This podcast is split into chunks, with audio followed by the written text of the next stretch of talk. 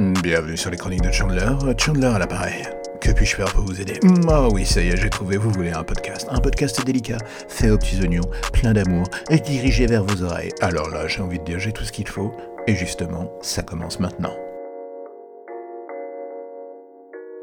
Même en retournant le problème dans tous les sens, je n'arrive pas forcément à trouver une solution face à la tournure que prend la France en ce moment. Le virage vers l'extrême droite est de plus en plus massif, certains capitalisant dessus pour préparer le terrain de 2022. Un Macron est à couverture chef à l'heure actuelle.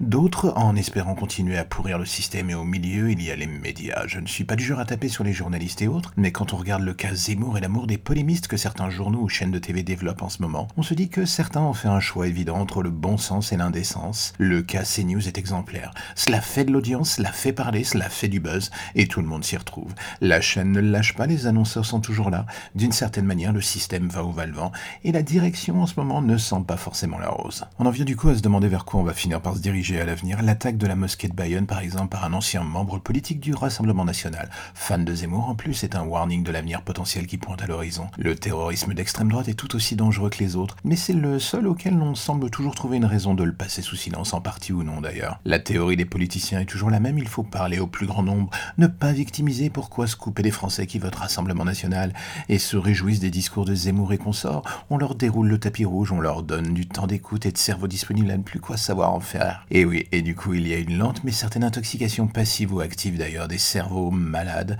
qui flottent dans la masse, et cette dernière réagit de plus en plus dans cette direction.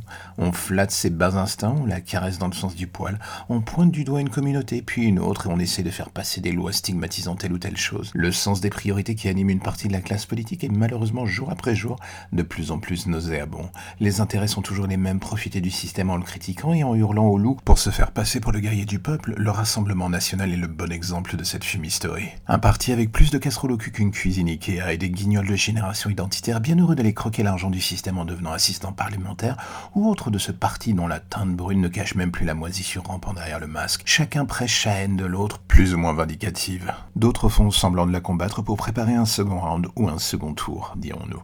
Et dans le fond, tout le monde ne cherche qu'une seule chose, entretenir sa place aux frais du contribuable, en continuant de brûler les fondations du château de cartes sur lequel on danse en attendant la fin. La maison brûle, cela regarde ailleurs et continue de jouer au pyromane en attendant que ça s'écroule. Faudra pas venir se plaindre au dernier moment. Et voilà, encore un épisode des chroniques de Chandler qui se termine. Alors j'espère que ça vous a plu, j'espère que vous avez été intéressé, j'espère que vous serez proactif et que vous en parlerez partout. À vos femmes, à vos enfants, à vos parents, à vos grands-parents, à vos amis, à vos ennemis, que vous laisserez des étoiles sur Apple Podcast ou tout autre moyen de communication permettant de faire croître ce petit podcast. Et là, j'aurais envie de vous dire, je vous en serai gré, je vous en serai forté, je vous en serai reconnaissant jusqu'à la fin des temps. Ou alors jusqu'à demain matin, jusqu'à ce que le prochain numéro arrive. Allez, à bientôt.